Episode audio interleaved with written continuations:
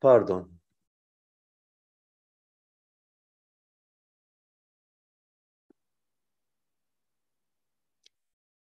Merhaba arkadaşlar. Biraz önce başladım ama yayını başlatmayı unutmuşum. O yüzden baştan alacağım. Size Belgrad'dan merhaba diyorum bu hafta.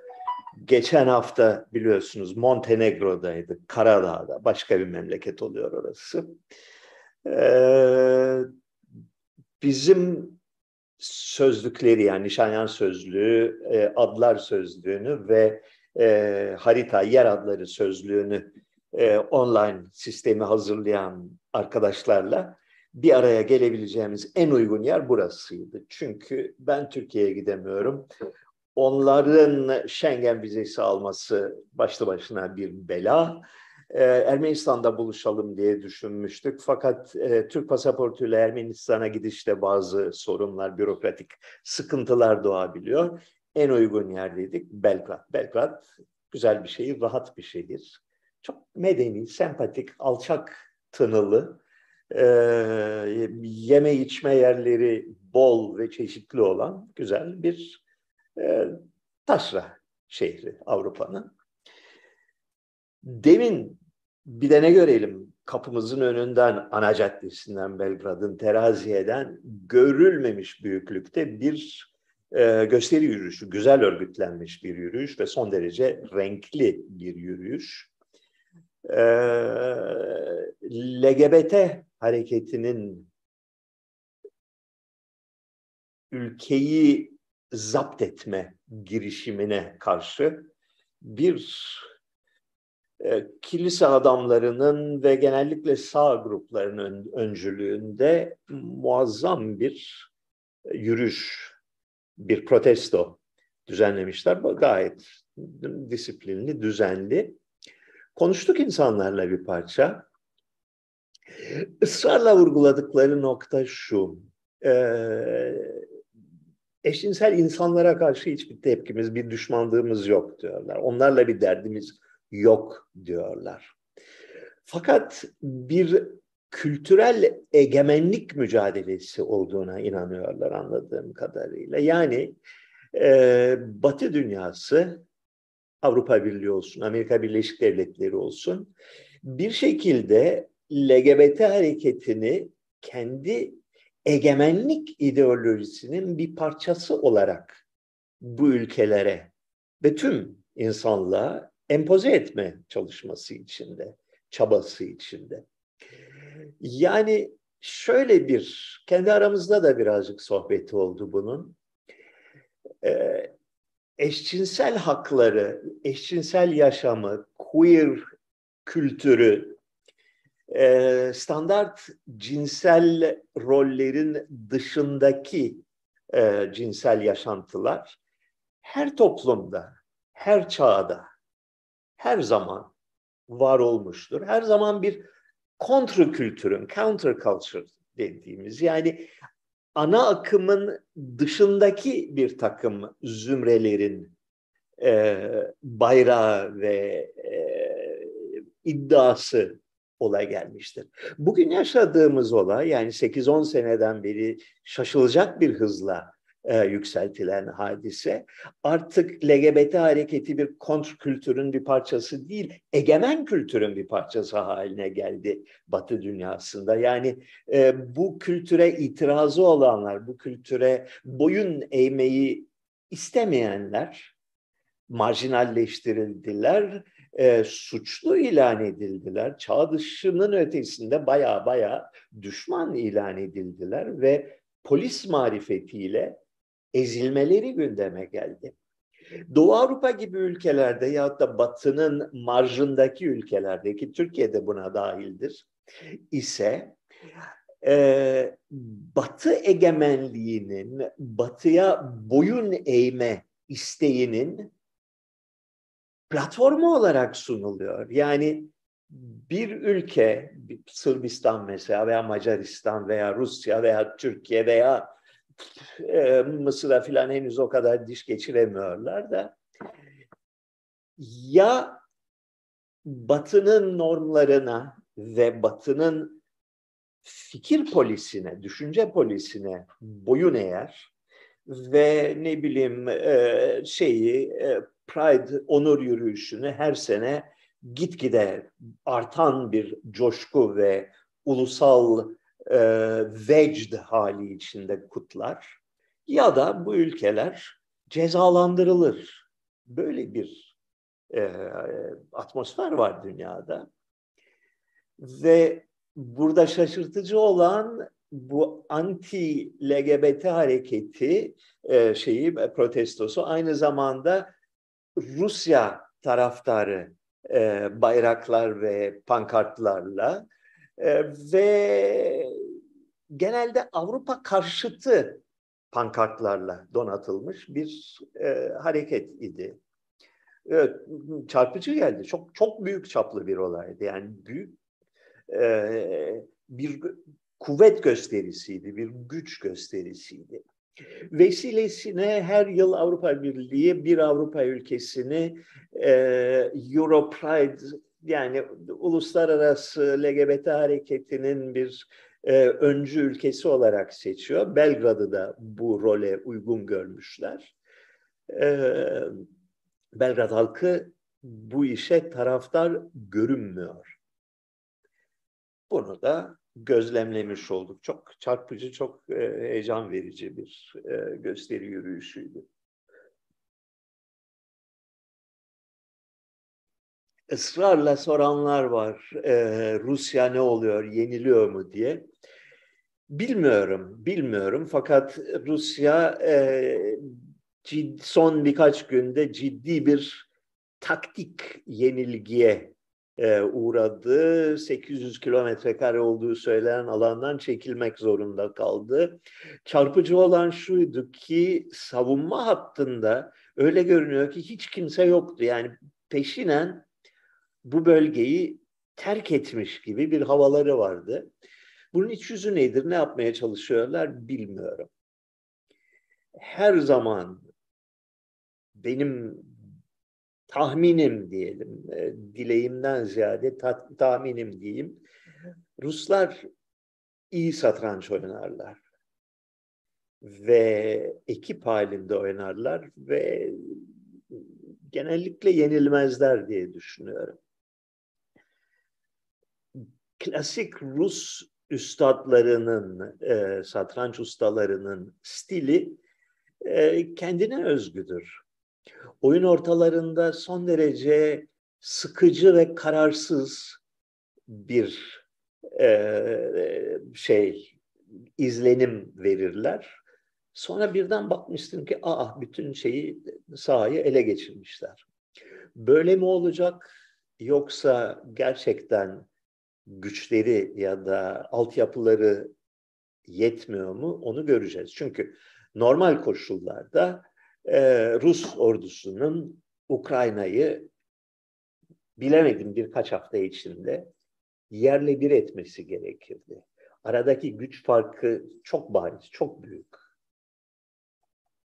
E, yani Rus ordusunun Ukrayna ordusuna yenilmesi diye bir hadise eğer gündeme gelecek olursa pek çok yargımızı yeniden gözden geçirmemiz gerekecektir. Ben tahmin etmiyorum yenileceğini. Bugün aynı zamanda ikiz kuleler saldırısının e, yıl dönümü. Kaçıncı yıl dönümü? 21. yıl dönümü. E, size bir komplo teorisi anlatayım. İkiz Kuleler saldırısından iki gün önce 7 Eylül'de ben e, tutuklanıp cezaevine konmuştum. Selçuk cezaevine. İlk mahkumiyetim bu e, Şirince'deki yapılaşma hadisesi nedeniyle. E, o seferinde cezaevine girdiğimde basında, televizyonda filan bayağı haber olmuştu. Böyle bütün gazetelerde birinci sayfadan ya da üçüncü sayfadan çıkmıştı büyük bir infial nasıl olur? Her adam yani dünya güzeli işler yaptı. Türkiye'ye örnek olacak işler yaptı. Niye bunu içeri alırlar? Acaba Ermenidir o yüzden mi filan gibisinden bir e, infial dalgası oluşturulmuştu. Biraz hazırlıksız girdiğim için ilk gün nispeten zayıf kaldı. Bizim beklentimiz ikinci, üçüncü, dördüncü gün bu iş uçacak. Yani memleketin bir numaralı haberi haline gelecek diye umuyorduk. Derken gittiler şeyi e, ikiz kuleleri patlattılar dedik ki bu komplodur. Sevan Nişanyan haberini gizlemek için yaptılar bunu. Haklı mıydık mıydık bilmiyorum. Fakat e, İkiz Kuleler saldırısını kimin yaptığı ve neden yaptığı konusunda 21 senedir giderilemeyen bir takım kuşkular olduğu gerçeğini de göz ardı edemeyiz. Hayır, Yahudiler yapmadı, Rothschild de yapmadı, Illuminati de yapmadı. Bundan eminiz bir kere. Onu bir kere geçelim çünkü öyle bir öyle bir güç ve öyle bir organizasyon ve öyle bir şey yok. Fakat işin gerçeği şu. Aradan 21 yıl geçtiği halde e, Amerika Birleşik Devletleri mahkemeleri henüz bu olayın ceza mahkemesini başlatamadılar. Başlattılar daha doğrusu.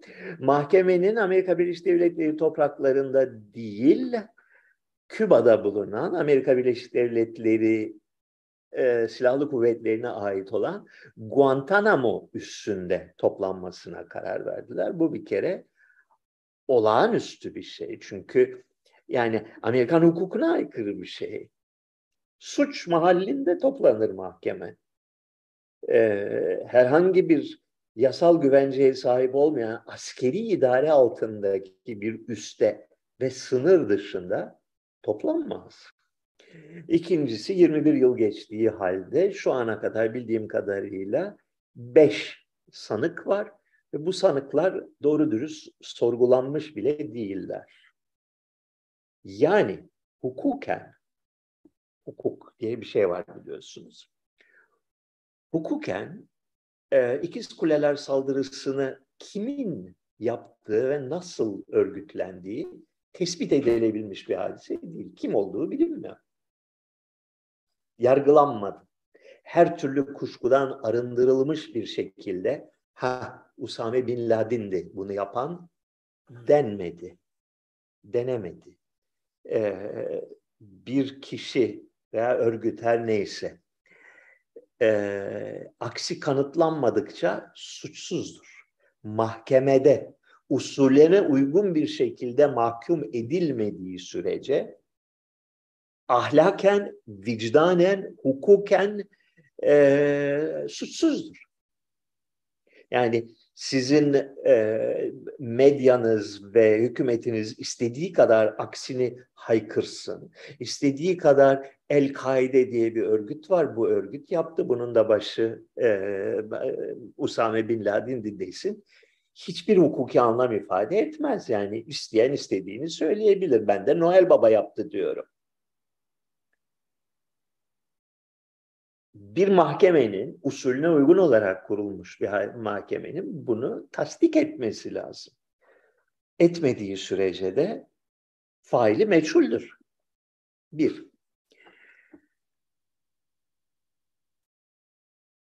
İkincisi Usame Bin Laden'in kim olduğu ve ne zaman öldüğüne dair çok ciddi şaibeler var. Usame Bin Laden e, yıllarca CIA hesabına çalışan, önce Afganistan'da, bilahare e, Bosna'da ve yanılmıyorsam Kenya'da e, Amerika Birleşik Devletleri adına e, terör grupları örgütleyen, onların e, e, taşeronluğunu yapan bir şahıstı. E, ve oldukça inandırıcı görünen haberlere göre ki bu haberler genellikle Fransız istihbaratı kaynaklı görünüyor. Ee, İkiz Kuleler saldırısından bir yıl kadar önce Birleşik Arap Emirlikleri'nde bir çok lüks bir özel hastanede böbrek kanseri tedavisi gördü. Ve söylendiğine göre saldırıdan bir iki ay kadar sonra yine Birleşik Arap Emirlikleri'nde öldü.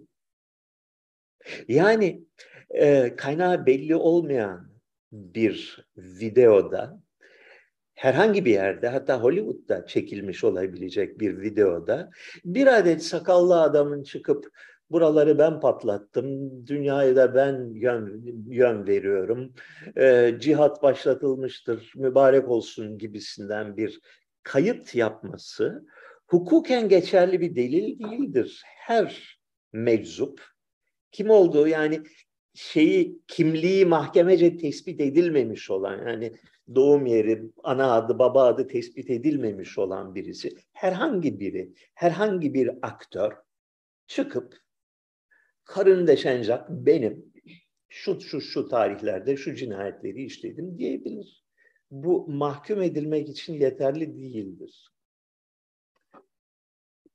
Üçüncüsü Usame Bin Laden'in bütün sülalesi, kardeşleri, kız kardeşleri vesaire halen İngiltere'de ve Amerika'da son derece itibarlı, son derece zengin, rahat bir yaşam sürüyorlar. Elbette ki Usame Bin Laden'in akrabaları onun suçlarından e, şey sorumlu değildir.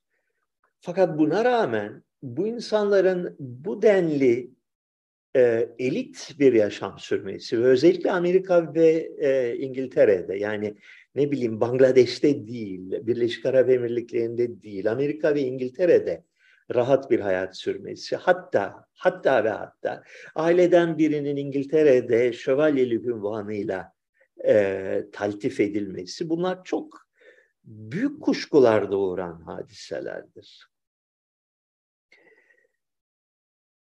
Ee, Usame Bin Laden'i Pakistan'da bir yerde öldürdüklerini iddia ettiler.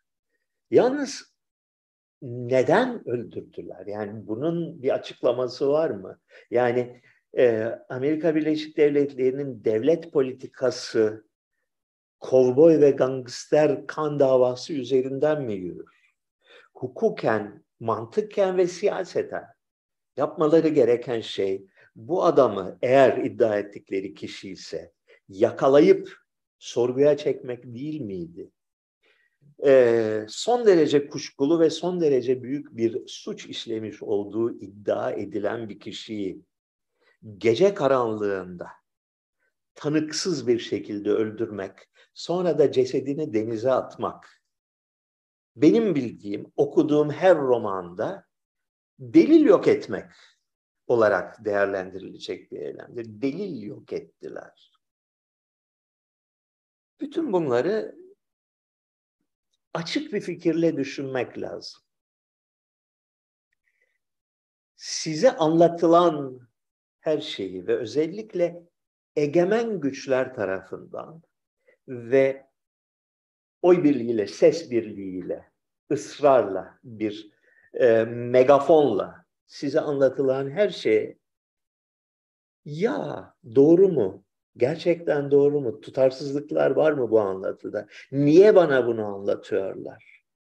Amaçları nedir ve ne saklıyorlar sorusunu sormak lazım. Politikanın temel aracı, asli aracı yalan konuşmaktır. Politika yalan üzerine kurulur.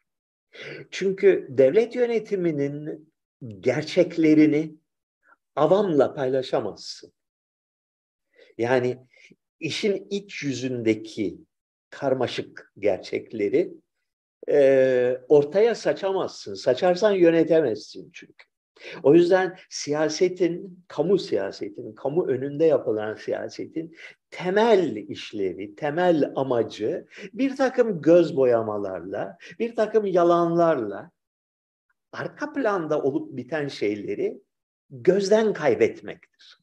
Ve e, bürokrasilerin, devletin ve büyük sermayenin gücü arttıkça, güç konsantrasyonu büyüdükçe, yoğunlaşmış iktidarın boyutları devleştikçe Yalan söyleme eğilimi o oranda artacaktır. Çünkü ortaya çıkması ihtimali zayıftır. Yani e, politik sınıfın halkla arasının iç içe olduğu, politik sınıfın halktan kopuk olmadığı bir dünyada e, atacağın yalanların boyutları küçük ve nispeten makul olmak zorundadır.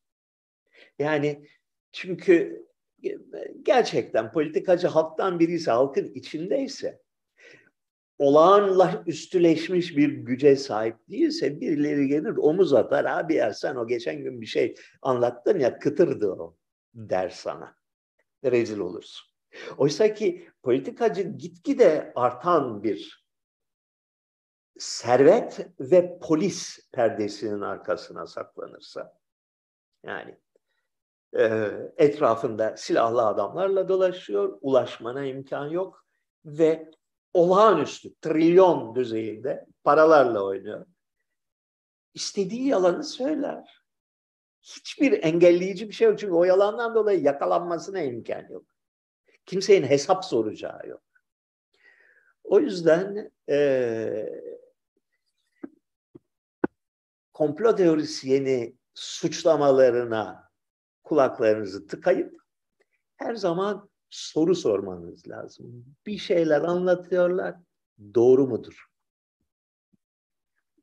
Bakalım başka ne sorular gelmiş. Şuraya bir sürü not aldım bakalım.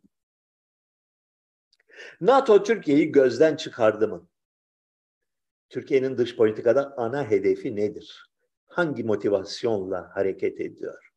NATO bir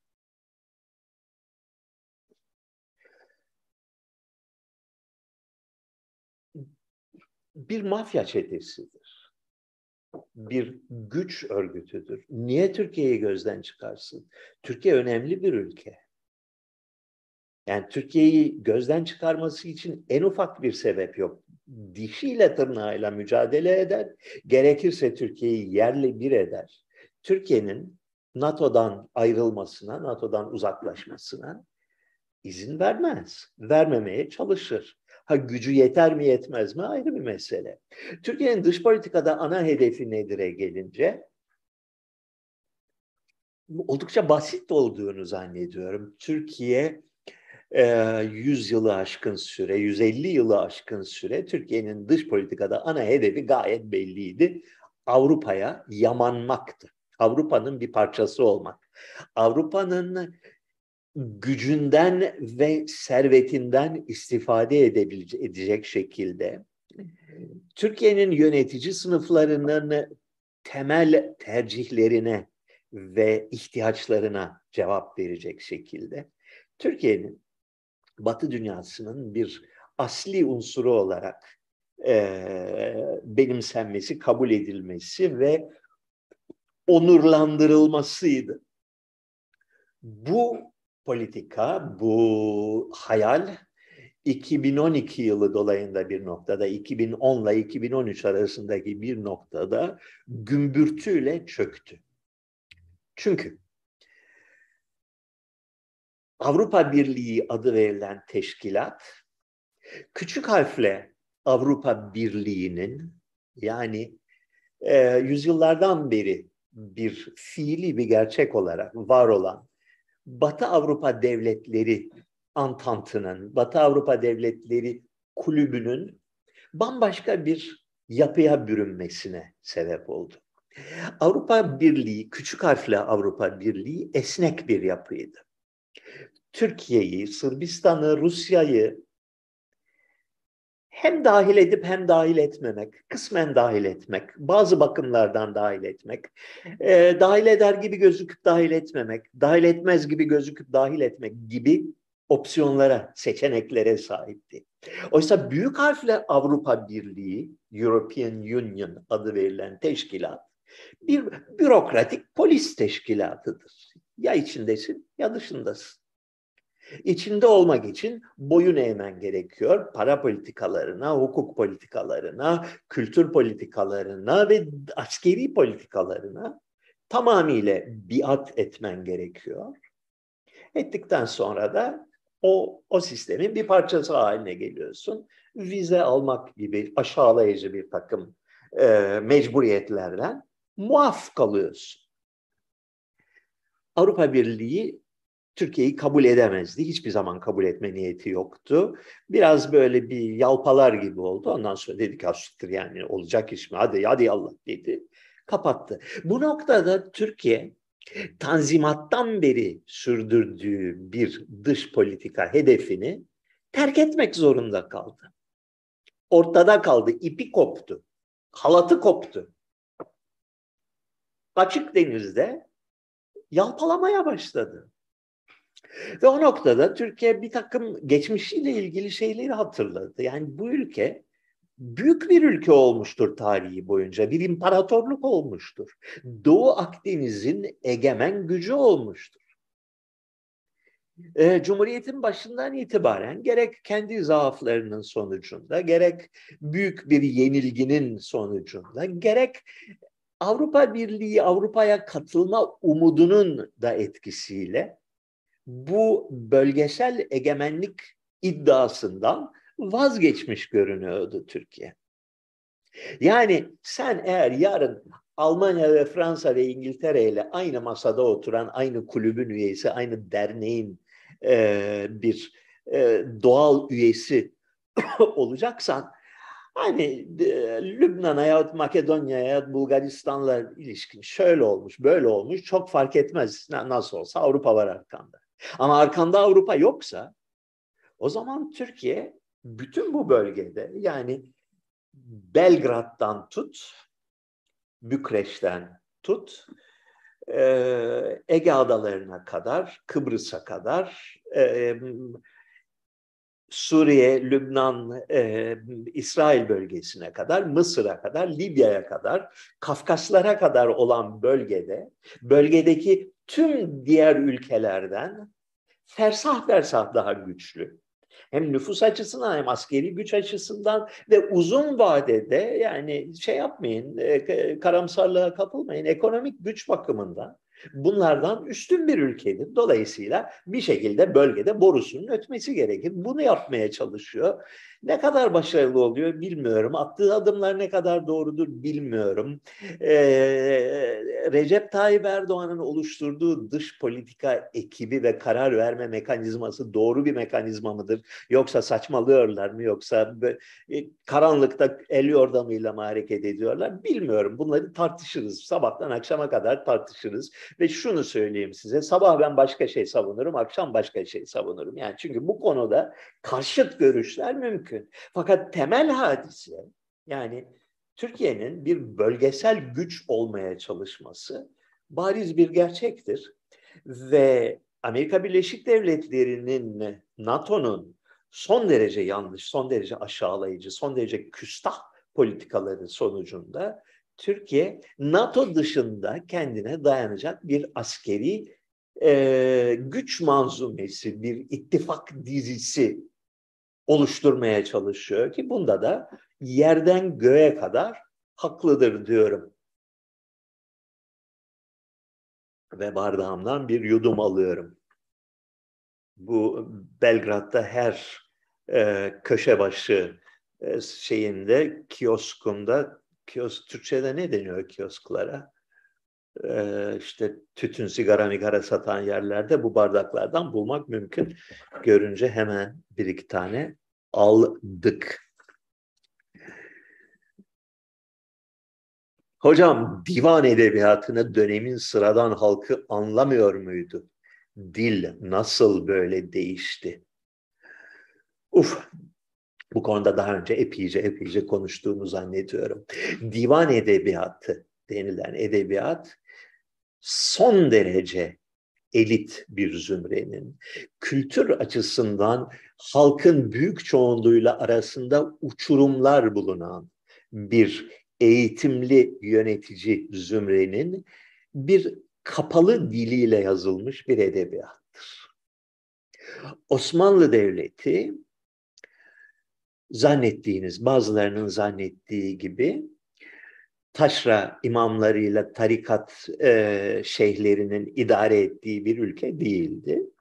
Bir devlet değildi. Olağanüstü derecede küstah ve kendi kültürü çerçevesinde son derece iyi eğitimli bir küçük azınlığın devletiydi ve bu devletin dili halkın dili değildi. Osmanlı edebiyatı, divan edebiyatı denilen şey aşağı yukarı 1450'lerden itibaren, 1450'den önce bayağı düzgün bildiğimiz Türkçe ile yazılmış bir edebiyat vardır. Fatih Sultan Mehmet döneminden itibaren kültürde büyük bir değişiklik olur. Bir emperyal yönetici sınıf oluşur. Yeni bir eğitim sistemi kurulur. Yeni eğitim sisteminde medrese eğitiminin dili sadece ve sadece Arapçadır. Dolayısıyla okumuş bir insan Osmanlı Devleti'nde Arapça bilir, Farsça bilir. Ve bu iki dili gösterme ihtiyacını duyar. Bu iki dili bildiğini.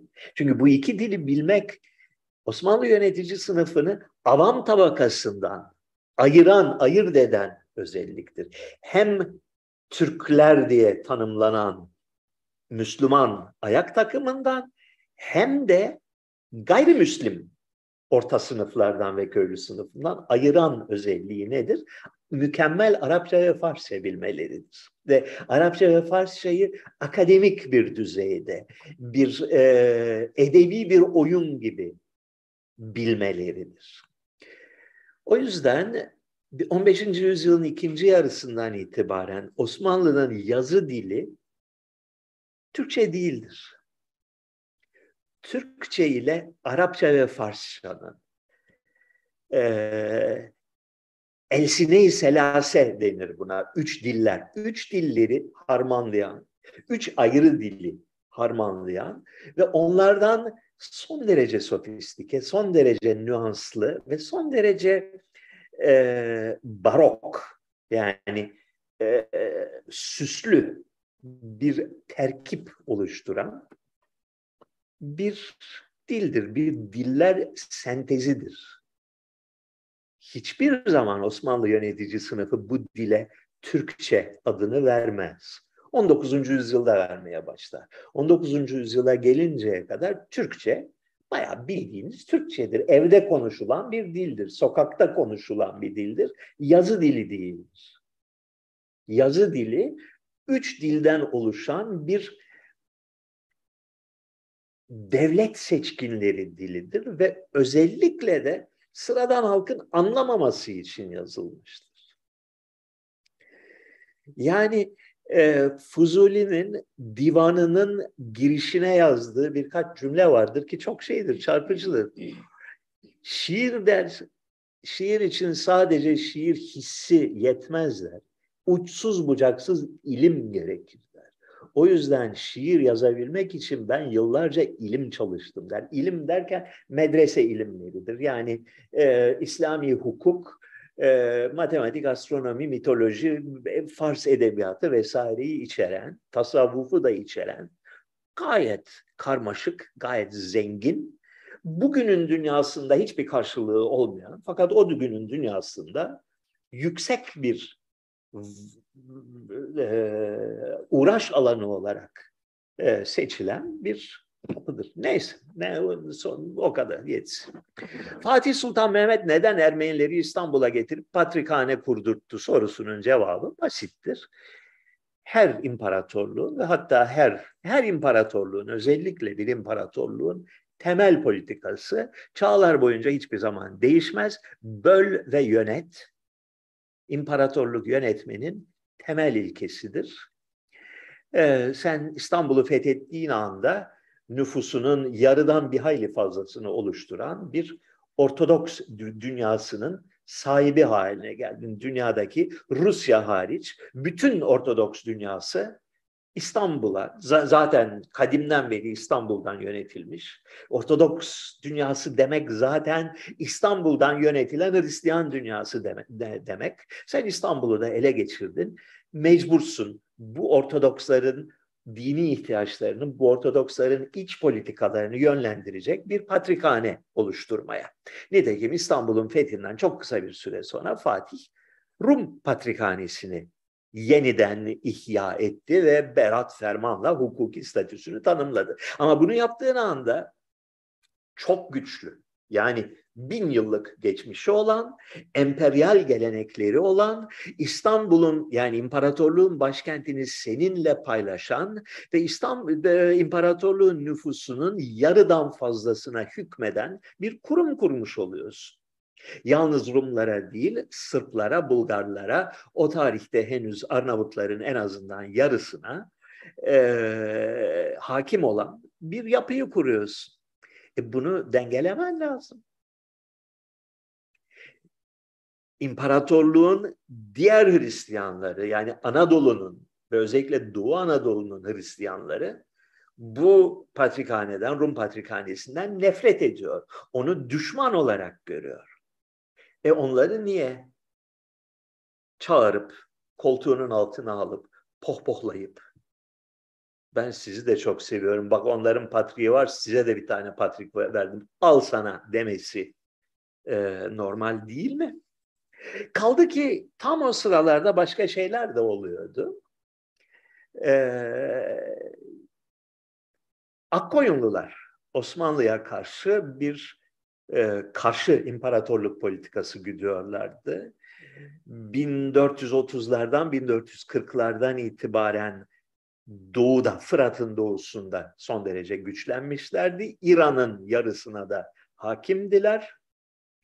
Ermeni topraklarının büyük kısmına onlar hakimdi ve 1444 yılında uzun bir aradan sonra e, bir arada uzun değil bir aradan sonra Eçmiyazin'de yani bugünkü Yerevan'a yakın bir yerde Ermeni Gatorigosluğunu yani Ermeni Kilisesi'nin baş makamını ihya etmişlerdi 1444'te. Böylece tüm Ermeni dünyasının Akkoyunlu e, kampına, Akkoyunlu e, koruması altına girmesi söz konusuydu. Buna karşı bir e, koz karşı koz açmak gerekiyordu. O da İstanbul Patrikliği şeklinde 1459 mudur kuruluş tarihi? 1463 müdür öyle bir tarihte e, İstanbul Patrikliğini kurdu. Neden lisede pozitif bilim okumak yerine sosyal bilim okumayı tercih ettiğiniz sorusunu daha da önce cevaplandırmıştım. Ben lisede fen okudum. Lisede hiçbir zaman sosyal bilim falan okumadım. E, fen alanlarında kimya, fizik ve matematikte çok iyiydim ayıptır söylemesi. Ee, bir uluslararası bir matematik yarışmasında Türkiye'de en büyük puanı ben aldım. Ee, Amerika üniversiteleri giriş sınavında kimya dalında görülmemiş bir puan 800 üzerinden 800 almak gibi bir başarı gösterdim. Fizikte bizim Hamilton diye bir hocamız vardı New Yorklu sonradan uçak kazasında vefat etti. Hamilton ya absürt derecede zor bir ders veriyordu. Yani böyle insan eziyet ötesi bir fizik dersi verdi lisede bize. E, o, o dersten e, şaşmaz bir şekilde on üstünden on alan bir tek ben vardım. Yani ben fenciyim. E, daha sonra üniversiteye e, geçtiğimde şunu fark ettim. Sosyal bilim hayır, sosyal bilim büyük ölçüde ben sosyal bilimlere inanmıyorum. Sosyal bilim değil, humanities. Yani e, filolojiden ve felsefeden türeyen konular benim ilgimi çekti. Çünkü şunun farkına vardım ki bilim aslında bayağı yani fen bilimleri bayağı kolay bir şey, böyle mekanik bir şey. Kafanı böyle kapatınca, e, konsantre olunca çözebiliyorsun fen sorunlarını. Asıl zor olan konu, asıl anlamakta zorluk çektiğim konu insandır insanı anlamak marifettir. Taşı atınca niye düşer? Bunun formülünü belli. Yani bir kere formülünü anladın mı konu kapanır. Oysa ki insanı anlamak için bütün bir hayat boyu emek sarf etmen lazım. Gene de çok çok yaklaşamıyorsun.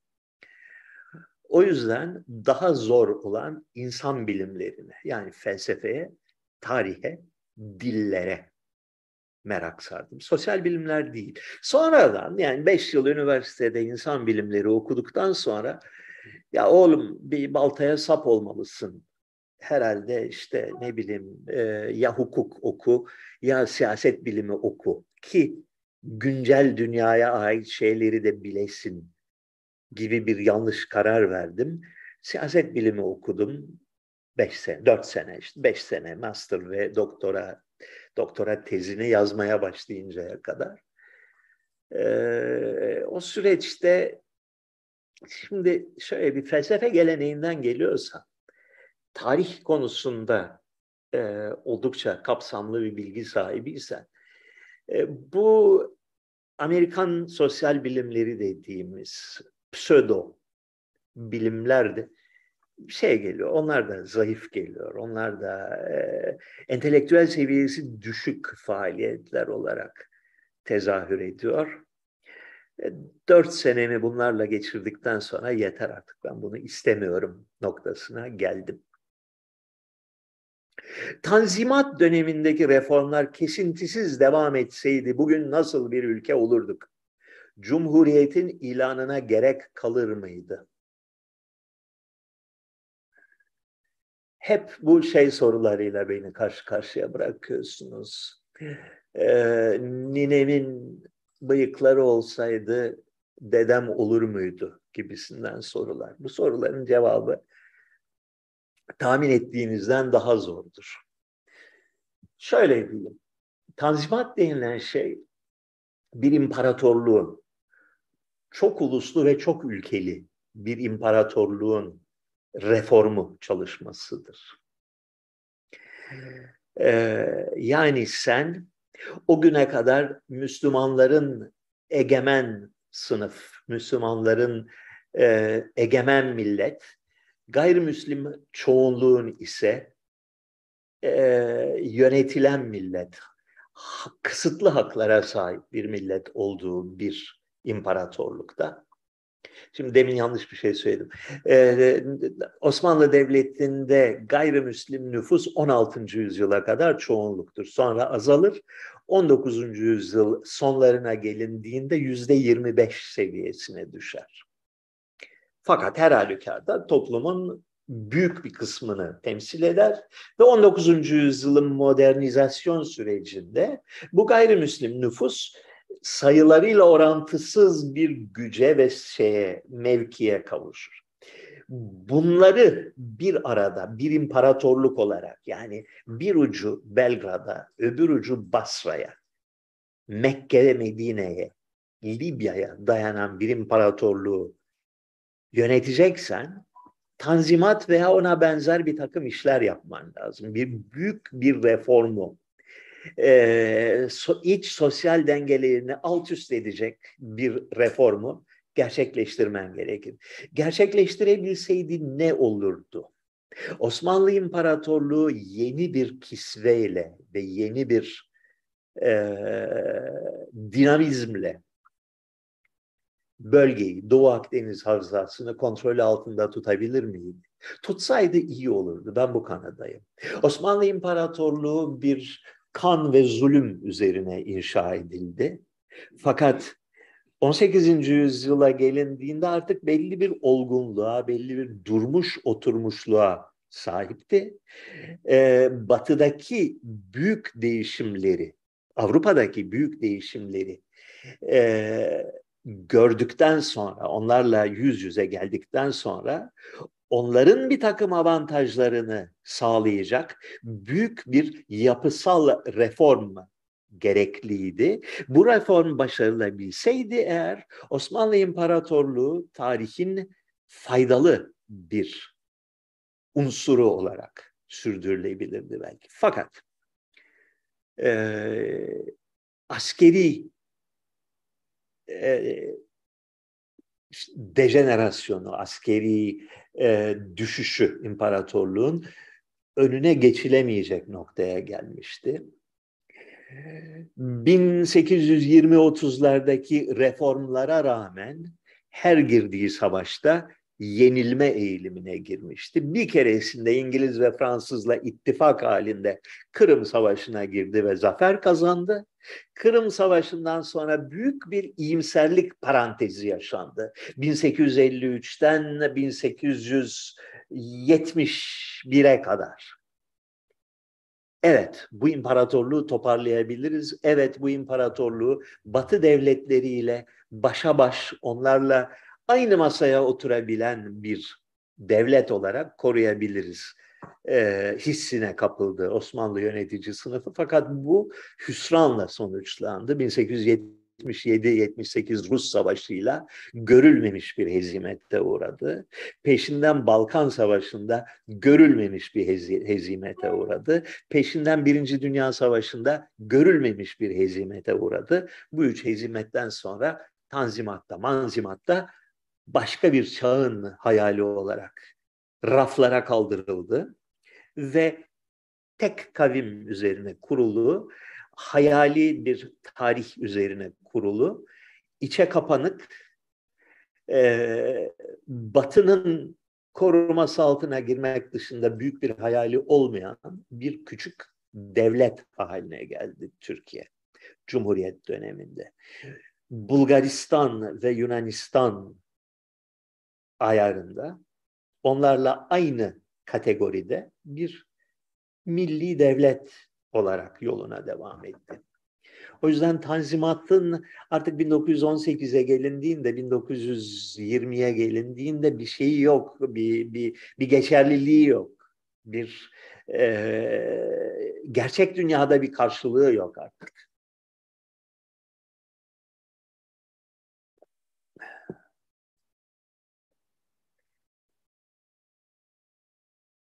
Başka.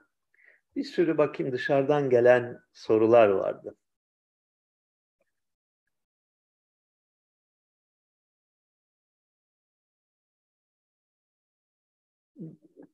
İngiltere Kraliçesi'nin vefatı dolayısıyla e, birçok arkadaşımız, birçok aklı başında saydığımız insanlar dahi bitsin artık bu monarşi sahtekarlığı, e, bu çağda nedir bu böyle?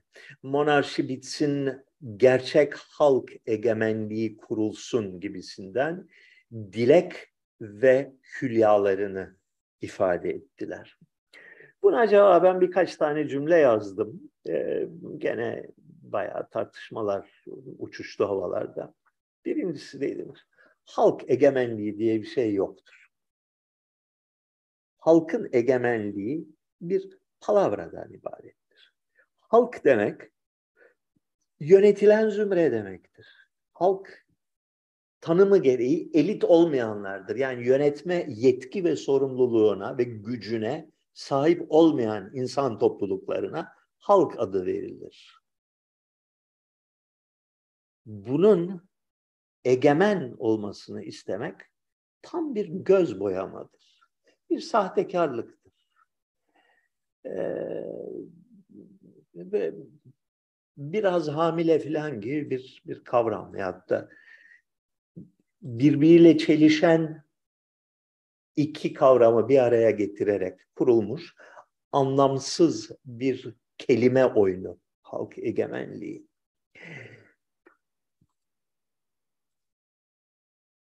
Halkın sesini biraz daha az veya biraz daha fazla duyurabildiği yönetim şekilleri vardır. Yani bazı rejimlerde halkın sesi duyulur az çok. Yani bir, bir konuda kuvvetli arzu ve dilekleri ve istekleri varsa ciddiye alınır. Tamamı olmasa bile yarısı yerine getirilir. Bazı toplumlarda ise halk büsbütün köleleşmiştir, büsbütün kafasına vurulmuş ve lokması ağzından alınmıştır. Bu ikisi gerçek kategoriler. Yani halkın az konuştuğu veya çok sesini duyurduğu rejimler vardır. Fakat halkın egemenliği diye bir şey yoktur. Ben size e, Türkiye'de 23 Nisan'da ne olduğunu anlatmış mıydım? Anlatmış olmalıyım mutlaka. Çünkü bu sevdiğim bir konu. Şöyle bir şey. 1919 ee, aralığında son Osmanlı mebusan seçimleri yapıldı. E, bu seçim tamamıyla e, şey e, müdafaa hukuk cemiyetlerinin yani İttihat ve Terakki Teşkilatı'nın kontrolü altında gerçekleşti.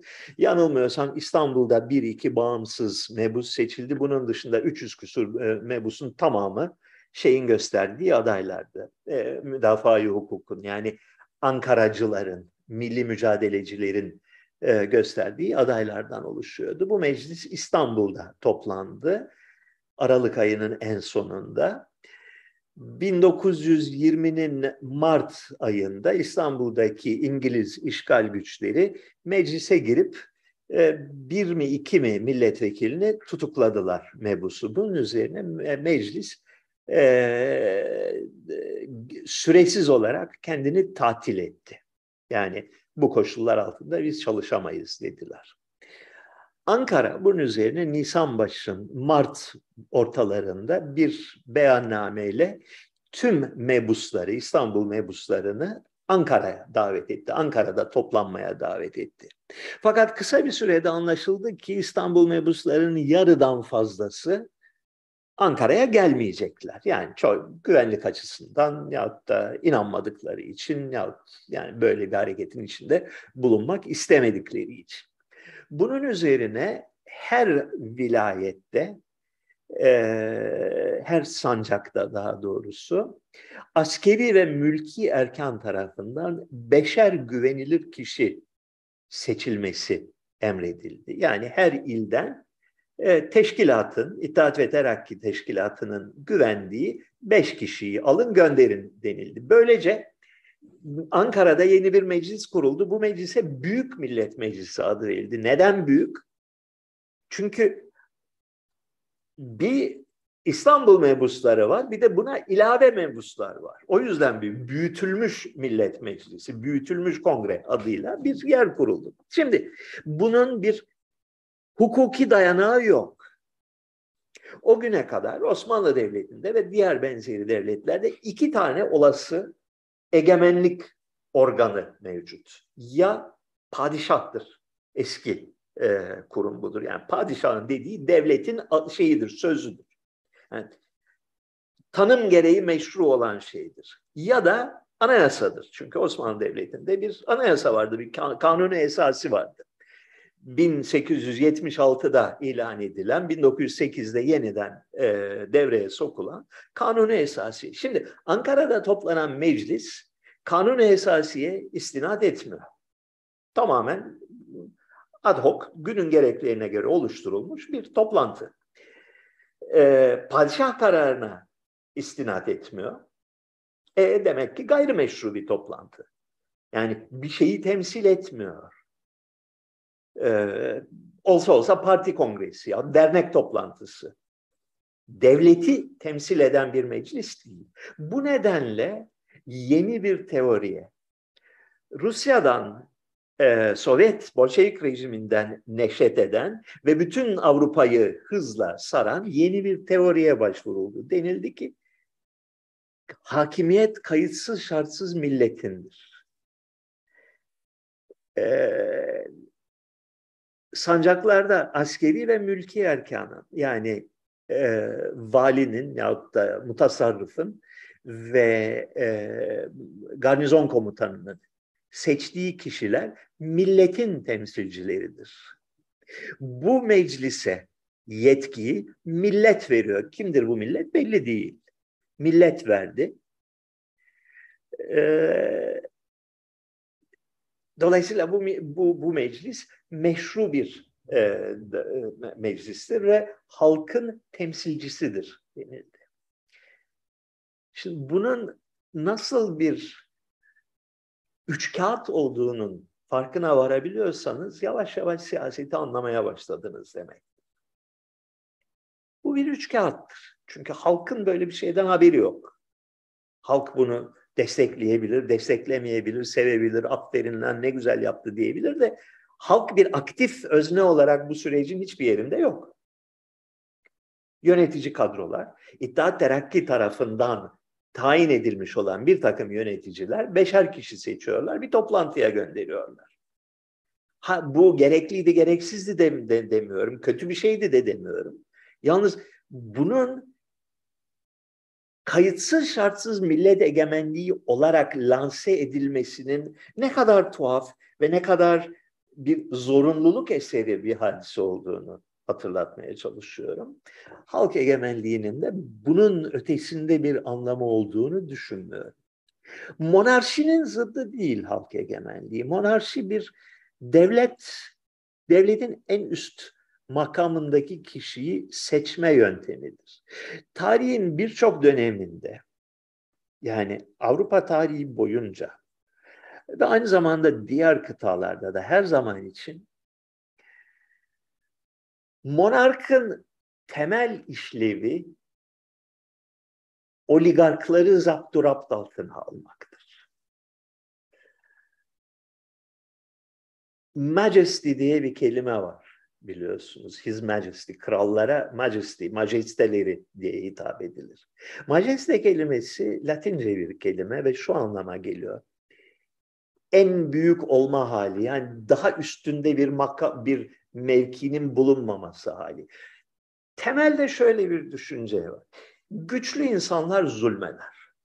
Yani her dünyanın her yerinde kasabanın, köyün ağası, e, kasabanın yöneticisi, askeri e, güç sahibi olan e, bir takım çetelerin yöneticileri halkı soyar ve soğana çevirir veya herhangi bir konuda bir e, haksızlık yaptık yaptığında omuz attığında birini ya da karısını beğenip gel bakayım kızım sen dediğinde buna karşı yapacağın bir şey yoktur. Yap yapamazsın çünkü çok güçlü.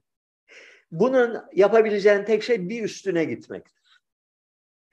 O zulmederse onun bir üstüne gitmektir ve en üstteki kişinin bir şekilde normal insan e, mantığının, normal insan zaaflarının üzerinde duran bir şekilde tanrısal bir tarafsızlığa sahip olan, dolayısıyla her türlü zulmü ve haksızlığı giderme gücüne sahip olan kimse olduğu düşünülür.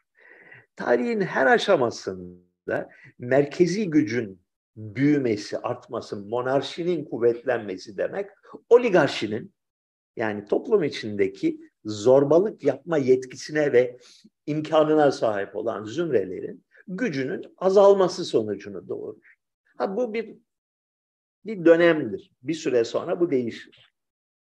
30 sene sürer belki. 30 sene boyunca monarşinin güçlenmesiyle birlikte oligarşiye mensup olmayan yani zaten toplum içinde güç sahibi olmayan daha alt tabakalardan gelen yetenekli kişilerin normalde mazlum olup e, başı ezilecek olan kişilerin yükselmesine fırsat tanınır. Onlar yeterince böyle alttan gelip yükselince bir süre sonra zaten oligarşi monarşiyi tekrar ele geçirir. Böyle bir sonsuz bir dalgalanma sürecinden söz ediyoruz. 14. Louis zamanında, 14. E, Louis Avrupa tarihinde monarşi fikrinin zirvesi sayılır, en mükemmel örneği sayılır. Yüz yıl süren iç savaşlar, soygunlar, şehirlerin yakılması, katliamlar, e, zorunlu göçler döneminin sonu, sonunda bütün taşranın silah ve ordu ve ekonomik güç sahibi aristokratlarını, derebeylerini topladı. Paris yakınında kurduğu büyük bir saraya hapsetti onları ve silahlı olmayan kişilerin, silah dışında kozları masaya getirebilen kişilerin yükselmesine, devlet içinde seçkin mevkilere gelmesine imkan verdi. Monarşi ile her zaman krallık böyle olacaktır diye bir kural yok. Yani yamuk bir sürü kral var tarihte. Ee, ama birçok dönemde monark aksine halkın sesinin daha fazla çıktığı bir yönetim tarzının temsilcisi olmuştur. Avrupa'da monarşi 19. yüzyıldan bu yana tamamıyla sembolik bir şey haline geldi. Yani gerçek bir siyasi gücü olmayan ancak bazen güçlü tarafları, güçlü oyuncuları bir araya getirip arkadaşlar bir toplanın bakalım aklın sesini dinleyelim. Ben size ara bulucu olayım manevi gücümü kullanayım gibi bir takım e, yetkileri olan, bunun dışında ciddi bir siyasi ağırlığı olmayan bir kurum haline geldi monarşi. Bu halkın iktidarını arttırdı mı? Hiç zannetmiyorum. Oligarşinin güçlenmesi sonucunu doğurdu. Ee, 20. yüzyıl tarihi Avrupa'da monarşi olan ve olmayan ülkelerde halkın siyasi alanda duyurabildiği sesin gitgide kısıldığı bir çağ olmuştur. Bunu da aklımızdan çıkarmayalım. Şimdi arkadaşlar iki dakika ben ara vermek zorundayım. Çok çok üzgünüm. Fakat belli bir yaştan sonra böyle oluyor.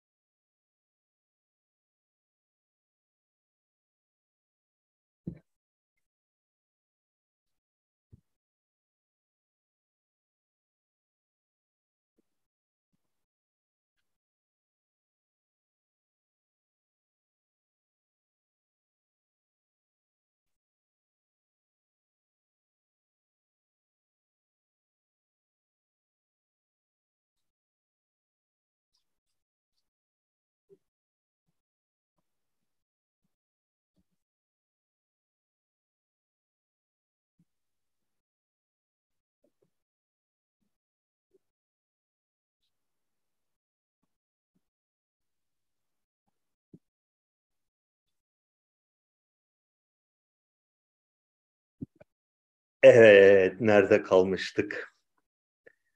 Nerede kalmıştık? Kusura bakmayın Sevan Bey, aynı saatte Besim Tibuk'un da programı var. Maalesef onu seyredeceğim demiş bir arkadaş. Ee, iyi edersin, gayet güzel. Yani e, istifade edeceğin bir program olacağından eminim. Beni de sonradan kayıttan izlersin. Filan falan.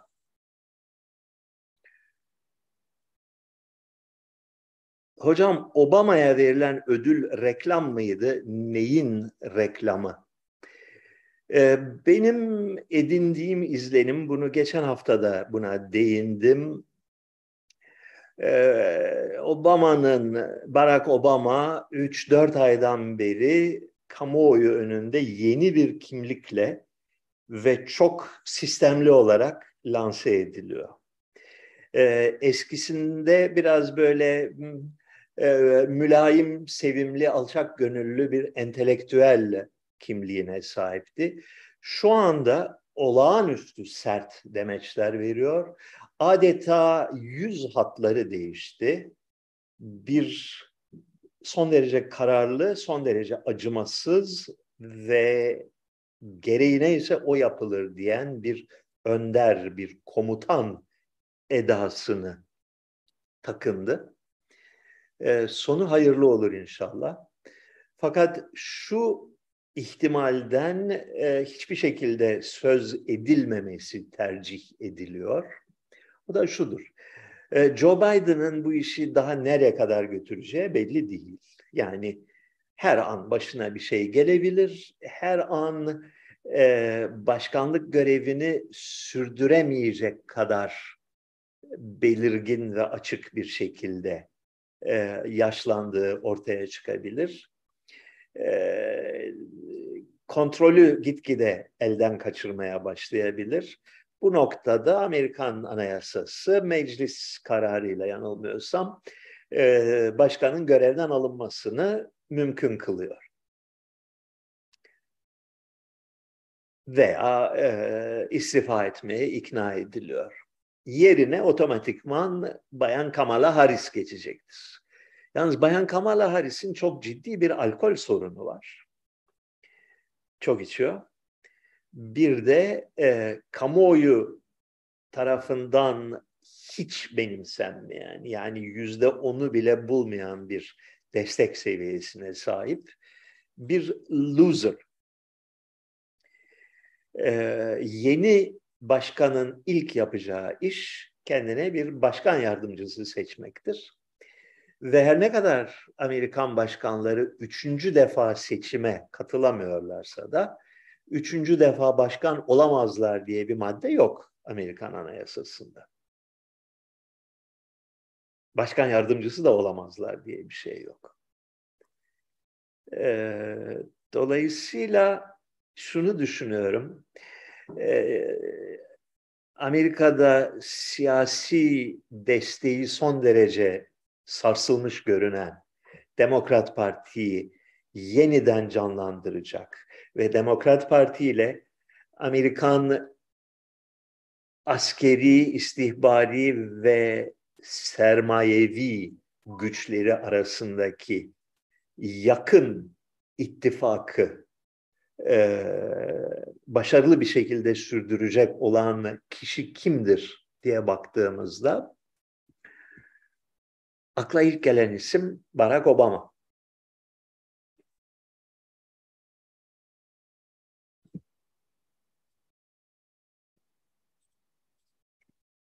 Hocam Ankara'nın doğusundaki Türkiye'nin yeni baskısı neden yok sorusunun cevabı e, bir hayli eskidi kitap. E, güncel araştırmayı yeniden yapıp yeniden 2000 yılında basılmıştı o kitap. 22 yaşına gelmiş.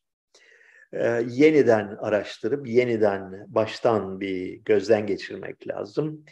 Boyut yayınlarından çıkmıştı. Boyut yayın evi kalmadı yanılmıyorsam. Ee, o yüzden yeniden basılması ihtimalini görmüyorum o kitabın. Fakat e, şey e, PDF'ini nihayet çıkarabildik gayet güzel bir şekilde ve e, Patreon'a koydum. Patreon'a belli bir düzeyde destekte bulunan insanların ulaşabildiği bir yere koydum. Oradan okuyabilirsiniz. Hocam Şevket Süreyya Aydemir hakkındaki fikirleriniz nedir? Merak ettim. Şevket Süreyya Aydemir'in bütün kitaplarını bir ara 20'li yaşlarımda baştan sona okumuştum. Tek Adam, İkinci Adam, Menderes'in Dramı ve Enver Paşa ile ilgili kitaplarını okumuştum çok istifade ederek ve çok şey öğrenerek okumuştum ve severek okumuştum o çağlarda. Şimdi okusam nasıl bulurum bilmiyorum ama yani büyük çalışma ürünü olan, e, Türkiye'de alışılmış olan e, böyle körlemesine propaganda veya körlemesine yerme üslubunun dışında belli bir objektifliği, belli bir ağırbaşlılığı koruyabilen iyi kitaplardır. Mutlaka okuyun siz de bunları. Yani Türkiye'nin 20. yüzyıldaki tarihi hakkında yazılmış en önemli, en ciddi kitaplardandır. Ee, Şevket Süreyya biliyorsunuz gençliğinde Nazım Hikmet'le beraber e, Moskova'ya gidip Bolşevik hareketin içinde yer almıştı. Yani Sovyet devriminin içinde aktif olarak rol oynayan e, biriydi. Sonra Türkiye'ye döndü. E, Türkiye koşullarına bunun uymayacağına e, kanaat getirdi. Sonuç olarak e, Türkiye'de bir tek parti diktatörlüğü altında son derece kısıtlı bir yönetici çevrenin koyduğu kurallar çerçevesinde yaşarsan yaşama şansın var. Yoksa Nazım Hikmet gibi yaşamının yarısını hapiste geçirirsin. Bunun farkına vardı e, ve yavaş bir dönüşümle e, Türk devriminin e, propagandistliğine ve Türk devrimini mümkün mertebe Sovyetlerdeki gibi bir idealizme, bir ilerici idealizme yönlendirme çabasına girişti. Yani e, propaganda kitapları yazmak tek tek boyutlu bir iş değildir. Propaganda kitabı yazarken aynı zamanda propagandasını yaptığın şeyin rengini de belirlersin. Ona hafifçe bu tarafa veya hafifçe bu tarafa doğru bir slant, bir falso verirsin. Bilardo topu gibi. Bunu yaptı. Yani Türkiye koşullarına ve standartlarına göre kaliteli bir insandır. Bunu söyleyeyim. Milattan sonra binde kıyamet kopmayınca Hristiyanlıkta ne tür etki ve değişiklikler oldu? Hadislere göre Hicri 1500'de kopacağına inanılan kıyamet kopmayınca Müslümanlıkta nelere yol açar? Ee, milattan sonra bin yılında kıyamet bekleyen ve bu nedenle e, ya vur patlasın çal oynasına ya da e, takva ve ibadete kendini adayan bir hayli insan olmuştu Avrupa'da. E, kıyamet kopmayınca yaşam eskisi gibi devam etti. Ufak bir e, hayal kırıklığı dalgasından sonra insanlar normal yaşamlarına devam ettiler. Çünkü aslında gerçekten kıyametin kopacağına kimse inanmaz. Bunu kıyametin kopacağını söylemek ve kıyametin kopacağı sanki kopacakmış gibi bazı davranışlarda bulunmak zevkli bir şeydir. Sıkıcı, monoton, aptal hayatına bir renk ve heyecan katar. Ama kıyametin kopmayacağını herkes bilir. Ee, İslam'da da herhangi bir ciddi sonucu olacağını düşünmüyorum. Rusya ve Kafkas ülkeleri Avrupa ülkesi midirler? Güzel bir soru. Rusya tartışmasız bir şekilde bir Avrupa ülkesidir. Ee, Büyük Petro'dan sonra yani 18. yüzyıl başından sonra muazzam bir çabayla Türkiye'nin başaramadığını Rusya başarmıştır. Yani e, egemen kültürün Avrupa ile mezc olmasını, iç içe geçmesini, Avrupa kültürü ayarında, Avrupa kültürüne eşdeğer, Avrupa kültürünün bir parçası ve asli parçası olan büyük eserler yaratabilen romanlar, klasik müzik eserleri, bale, opera, mimari, şehircilik, e, resim ve bilim alanlarında Avrupa'nın herhangi bir ülkesiyle e, boy ölçüşecek, onlara e, ilham kaynağı olacak, onlara e, zenginlik boyutunda onlarla yarışabilecek eserler ortaya koydu. Ee, Rus yönetici sınıfları 19. yüzyıldan itibaren yaşamlarının büyük kısmını Avrupa'nın çeşitli başkentlerinde geçirmeye başladılar. Tatillerini Fransa Rivierası'nda veya İtalya'da yapmaya başladılar. Ee, Avrupa sermayesiyle iç içe geçtiler, ortaklıklar kurdular. Avrupa sermayesine kendi ülkelerine birçok kapılar açtılar. Bütün bu yönleriyle Avrupa şüphesiz kendi e, tarihinden gelen, kendi özgül coğrafyasına ileri gelen bir takım farklara sahipti. Fakat Avrupa'nın bir parçasıdır. Kafkas ülkeleri ise Avrupa'nın bir parçası değildiler. Hiçbir zaman olmadılar. Buna karşılık Çarlık idaresi altında ve Sovyet idaresi altında Avrupa kültürünün pek çok avantajından istifade ettiler. Avrupa tarzı müzikle, Avrupa tarzı sanatla ve bilim kurumlarıyla tanıştılar. Avrupa tarzı şehirlere kavuştular.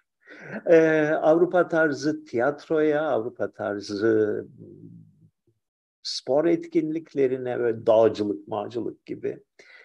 Ee, Avrupa tarzı müzelere, Avrupa tarzı e, yerel yönetim organlarına kavuştular. Yani Avrupa'nın üst cilasını şaşılacak bir ölçüde yani yüzlerce yıl Avrupa kolonisi olmuş yerlerden, Batı Avrupa kolonisi olmuş yerlerden kat be kat daha fazla benimsediler. Yani 150-100 küsur yıl Fransa'nın parçası olmuş Cezayir'e bak. Ee, İngiltere'nin ne kadar süre yönettiği e, Irak'a, Mısır'a, e, Hindistan'a, Myanmar'a, Afrika ülkelerine bak. Bu ülkelerdeki Avrupa etkisi, Avrupa cilası e, üstünden bir fırçayla geçince toz olup gitmiş bir ciladır. Bu ülkelerde sözde medenileştirici bir misyon üstlendiler İngilizler, Fransızlar ve daha sonra Amerikalılar. Amerikalılar Küba'da olsun, e, Filipinler'de olsun. Ve bu görevde eğer böyle bir gerçek bir niyetleri var idiyse feci surette hezimete uğradılar. Hiçbir şey yapamadılar. Nefretle kovuldular ve bütün izleri de deterjanlarla silindi. Oysa Rusya'nın kolonize ettiği gayrı Avrupa'yı ülkelerde hala bugüne kadar ciddi etkisini sürdüren bir Avrupalılık yaldızı mevcut. Yani Erivan'da epey vakit geçirdim biliyorsunuz son bir iki senedir. Çok belirgin bu. E, Tiflis'te Gürcistan'da daha bile belirgin. E, Bakü'de daha yani Azerbaycan'da daha belirgin. Azerbaycan e, açık farkla tüm İslam ülkeleri arasında en modern, en e, çağdaş olanıdır ya da olanlarından biridir. Yani Türkiye'den birçok açıdan, kadın erkek ilişkileri açısından, şehircilik açısından, verdikleri eğitimin niteliği açısından, e, opera ve senfoni orkestrasının kalitesi açısından, müzelerinin e, canlılığı açısından Türkiye'nin hiçbir kentiyle kıyaslanmayacak ölçüde batılı bir ülke. E, bunda da başarı e, sorumlusu ya da sahibi Azeriler değil, Ruslar. Medeniyet götürdüler çünkü gittikleri yerlere. İngilizlerin ve Fransızların götüremediği medeniyeti Ruslar kör topal da olsa, eksik de olsa, yanında bir sürü çöple birlikte de gelse bir şeyler götürdüler bunu inkar etmek haksızlık olur diyeceğim ama haksızlık değil, cahillik olur. Bilmezlikten gelen bir şey olur. Hocam, Mansur Yavaş'ın aday olması durumunda destekler misiniz? Evet, desteklerim. Yoksa Erdoğan bir bu milliyetçi klasik TC muhalefeti karşısında ehven şer durumuna mı geldi? E, muhalefetle Erdoğan arasında her ikisini de desteklemeyi gerektirecek birçok faktör sayabiliyorum. Yani e, al birini vur ötekine. E, altı partili muhalefet bence bir başarısızlığa baştan birinci günden mahkum olan bir e, mekanizmadır.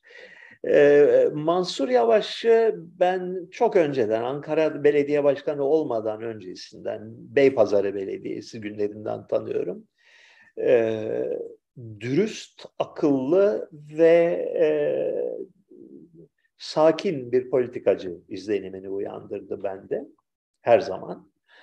Ee, elbette mensup olduğu siyasi hareket tasvip edilecek bir hareket değildir. Ancak sen bey pazarında politikacılık yapıyorsan başka ne yapabilirsin? Yani yapabileceğinin gerçekçi sınırları vardır. Ankara Belediyesi'nin de başına geçmek istiyorsan bir takım bu işin objektif koşulları vardır. Ee, dolayısıyla bence medeni bir insan olan Mansur Yavaş e, siyasi sahada bir şeyler başarabilmek için, kendi medeniyet vizyonundan bir şeyleri hiç olmazsa hayata geçirebilmek için e, eli mahkum MHP'li olmak zorunda kalmıştır. E, ehven olacağını düşünürüm. E, Tayyip Erdoğan'ın e, başka ne olursa olsun 20 yıllık sürenin sonunda, 20 yıla kalmadan aslında 10 yıllık sürenin sonunda her hal ve şartta görevden uzaklaştırılması gerekiyordu. Halen de gerekiyor. Ee, ülkeye saçtığı nefret tohumlarının e, artık buna bir dur denilmesi gerekiyor. Ee, Tayyip Erdoğan'ın birçok politikasını desteklediğimi her zaman söyledim, söylemeye de devam ediyorum. Özellikle dış politikada giriştiği mücadele takdire şayan bir mücadeledir. Bunu, bu konu şapka çıkarmak lazım. Diğerleri bunun yanına varabilirler mi bilmiyorum. Fakat tahmin ediyorum ki şu anki pozisyonları ne olursa olsun temel bir dizi politikada e, Tayyip Erdoğan'dan çok daha farklı bir çizgi izleyeceklerini sanmıyorum. O yüzden e, Mansur Yavaş veya Ali Babacan'ın e, şey e, aday olması halinde burnumu tutarak dahi olsa onlara oyumu veririm. E, Kemal Kılıçdaroğlu için aynı şeyi söyleyemeyeceğim. Kemal Kılıçdaroğlu'nun yanlış bir insan olduğunu ve iktidarda ülkenin başına çok belalar açacağını düşünüyorum. Ee, katiyen Kılıçdaroğlu'nu destekleyecek bir pozisyona gelebileceğimi sanmıyorum. Tabii ki ben bence Türkiye için ideal seçim HDP'dir. Fakat şu aşamada çok gerçekçi görünmüyor.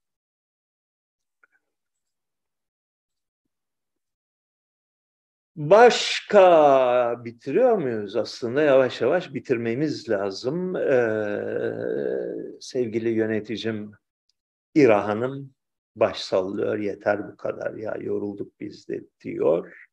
Fakat yine de şurada bir tane daha soru vardı. Müslümanlar niçin 9. yüzyılda takılıp kaldı? İslam toplumları Avrupa'daki gibi bir aydınlanma başarabilir mi? Size bir kitaptan e, söz ettim. E, Christopher de Beleg, Bellaigue diye yazılıyor. Christopher Beleg adlı yazarın ki bu Türkiye'ye de gelip Varto'da bir aylarca yaşamış bir arkadaş. Şahane bir kitabından söz etmiştim. The, The Islamic Enlightenment adlı. Islamic Enlightenment. Ve orada çok çok net bir şekilde, çok çok e, etraflıca anlattığı husus şu. 19. yüzyılda İslam dünyası tarihte eşine rastlanmayacak boyutta bir reform hareketine girişti. Yani batıllaşma, aydınlanma önce Mısır'da başladı bu. Peşinden Osmanlı Devleti'ne tanzimatla birlikte geldi. Tanzimat ve ondan sonra Cumhuriyet'le iki faz halinde. Aynı şekilde İran'da 20. yüzyıl başlarında başlayıp büyük bir devrime yol açan, ondan sonra Şah döneminde bir garip bir sentezle devam eden bir muazzam bir dönüşüm, modernleşme ve çok son derece samimi, son derece güçlü, dünyada benzerine az rastlanan bir reform dönemi yaşadı İslam dünyası. Demek ki İslam dünyası 9. yüzyılda takılıp kalmadı. Yok öyle bir şey. 20. yüzyılda, 21. yüzyıl başında, 1980'lerden sonra o büyük yüzyıllık büyük reform hareketi hüsranla sonuçlandığında İslam toplumları 9. yüzyıla veya 7. yüzyıla geri döndü. Geri döndü başka şey, takılıp kaldı başka şey. Çünkü takılıp kalma bir statik bir durum anlatır. Geri dönmek demek ise bir dinamizmdir, bir ihtiyaçtan doğmuş. Ha, nasıl bir ihtiyaçtan? Modern çağa ait bir ihtiyaçtan duymuş. 9. veya 7. yüzyıla dönmek. Döndüğünü sanmak. 7. yüzyılı taklit etmek. Ee,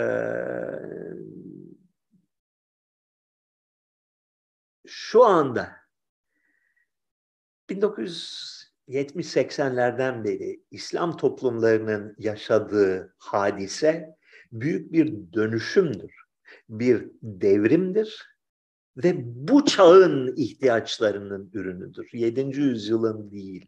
7. yüzyıla kimse dönemez. Ancak 7. yüzyıla dönmek istediğini beyan edebilir. Fakat konuşan kişi 21. yüzyıldadır. Ve 21. yüzyılın şartlarının ürünüdür.